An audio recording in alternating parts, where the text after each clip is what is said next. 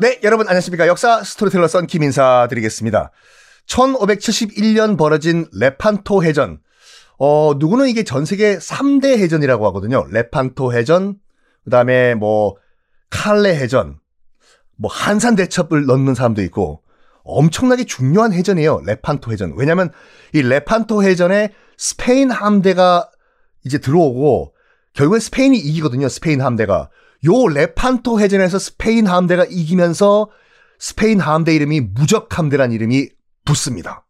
레판토 해전. 자, 일단은 베네치아가 갖고 있던 베네치아의 등기부 등록이 돼 있는 키프로스를 오스만 투르크가 꿀꺽 먹었지 않습니까? 사이프러스요. 뭐 지난 시간 말씀드린 것 같이 이 사이프러스가 키프로스가 동지중해 무역의 중심지예요. 요게 탐났겠지요. 오스만 트루크가 요건 내꺼 꿀꺽 키프로스를 먹었는데 베네치아는 당연히 가만히 있진 않았겠죠. 자기 땅이 날아갔는데 어어어어 어, 어. 뭐 우리가 혼자 그 싸우긴 그렇기니까 일단 교황과 스페인한테 SOS를 쳤어요. 결과는 일단은 스페인이 바로 오케이 가서 도와주겠다라고 했어요.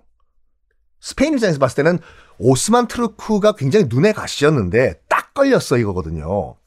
스페인 같은 경우에는 벌써 1492년 남미를 스페인 식민지로 개척하면서부터 힘 뿜뿜뿜뿜뿜 키우고 있던 상태였는데 자꾸 저쪽에서 동쪽에서 오스만 트루크가 찝쩍 하니까 저걸 언제 딱 기회 봐가지고 날려버리겠다라고 생각했는데 딱 걸린 거죠.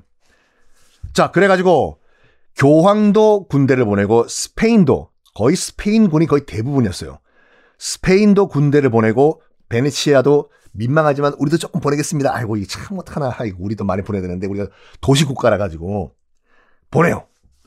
형식적으로는 3개국 연합. 그러니까 베네치아, 교황의 로마, 그리고 스페인 3개 연합군 대 오스만 투르크 이거였는데 실질적으로는 스페인과 오스만 투르크가 붙은 거예요. 스페인과 오스만 투르크가 레판토에서 1571년에 빵 붙습니다.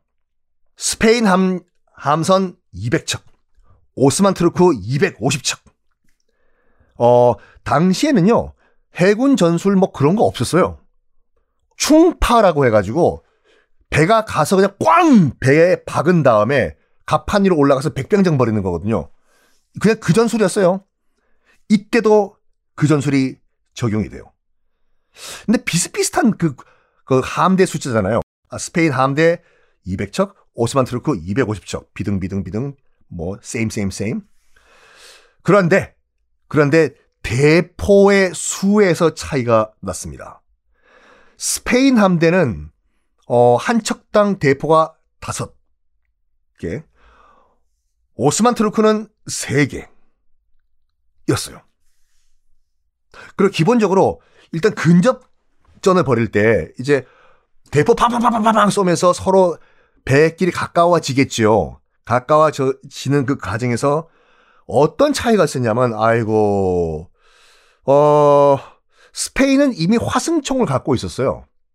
근데 오스만 트루크는 아직까지 활을 쏘고 있었어. 이게 게임이 되나? 화승총은요. 르카프 만드는 그 화승그룹이어서 만든 총이 아니라 화승은 이게 이게 그 국사가 재미 없어지는 얘기라니까요. 화승총 얘기할 때 화승이 뭔지 얘기를 해주셔야죠. 화승은 심지라는 말입니다. 그래서 말 그대로 그 총 구멍 안에 화약 넣고 실탄 넣고 심지에 불 붙여가지고 빵! 그 조총 조총 조총이요. 조총은 또 왜 조총이냐면 이것도 아무도 얘기를 안 해요.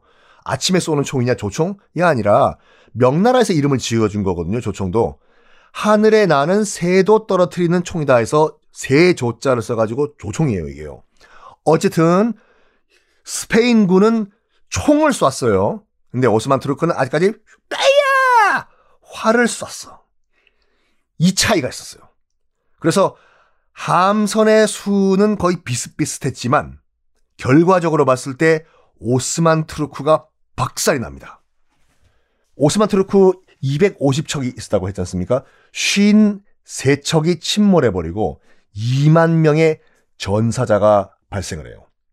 요게 레판토 해전이 두 가지 의미로서 굉장히 중요한 의미를 갖고 있거든요. 세계 해전사에서.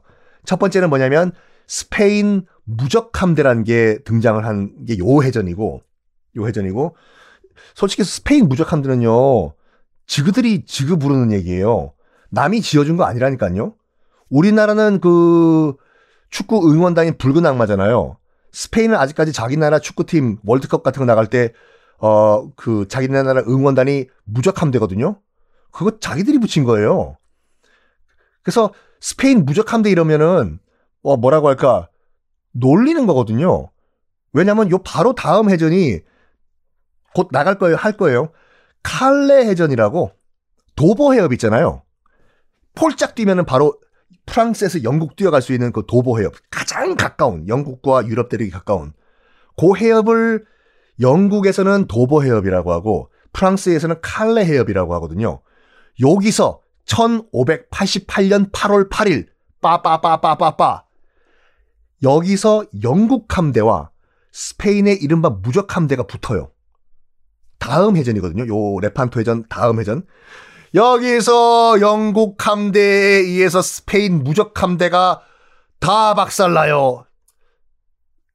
그러니까 이, 이, 무적 함대가 요 해전 한 번만 이겨서 무적 함대라니까요. 이게 역사학자들이 놀리려고 붙인 거예요. 아, 아, 무적 함대는 무슨 무적 함대야.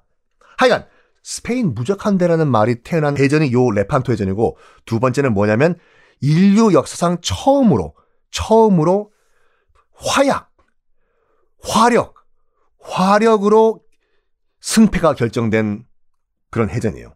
그 전만 하더라도 돛단 100길이 서로 충돌하고 위에 올라가서 칼싸움하고 활 쏘고 이거였는데 인류 역사상 처음으로 대포가 동원되고 총이 동원된 해전이었습니다. 자, 요 해전에 우리가 아는 굉장히 유명한 사람도 스페인군으로 참전을 했었어요. 누구냐? 세르반테스라고 기억나십니까? 어? 어디서 많이 들어봤는데? 어, 어. 그 돈키호테 소설 쓰신 그 스페인 소설가 세르반테스. 세르반테스도 요때 스페인군으로 아직 젊었을 때죠. 스페인군으로 참전해가지고 부상을 당했다는 기록이 있습니다. 하여간 요 레판토 해전 1571년 레판토 해전에서 오스만 투르크의 함대가 박살이 나면서 오스만 투르크는 슬슬슬슬 몰락을 하기 시작을 해요. 몰락을 하기 시작해. 근데 오스만 투르크도 부자 망해도 3대 간다고 바로 안 망해요. 약간 지금은 타격을 받은 수준이에요. 어, 우리가 밀 때도 있네. 어, 야, 곧 우리 회복하고 올 거야. 딱 기다려. 요 정도. 요 레판토 해전 참 재밌는 게 뭐냐면 레판토 해전이 1571년이잖아요. 그리고 요 다음 해전 칼레 해전 그 무적 함대가 영국 함대한테 박살이 나버린 그것이 1588년이거든요. 그 1588년 칼레 해전 4년 후에 4년 후에 다음 시간에 공개했습니다.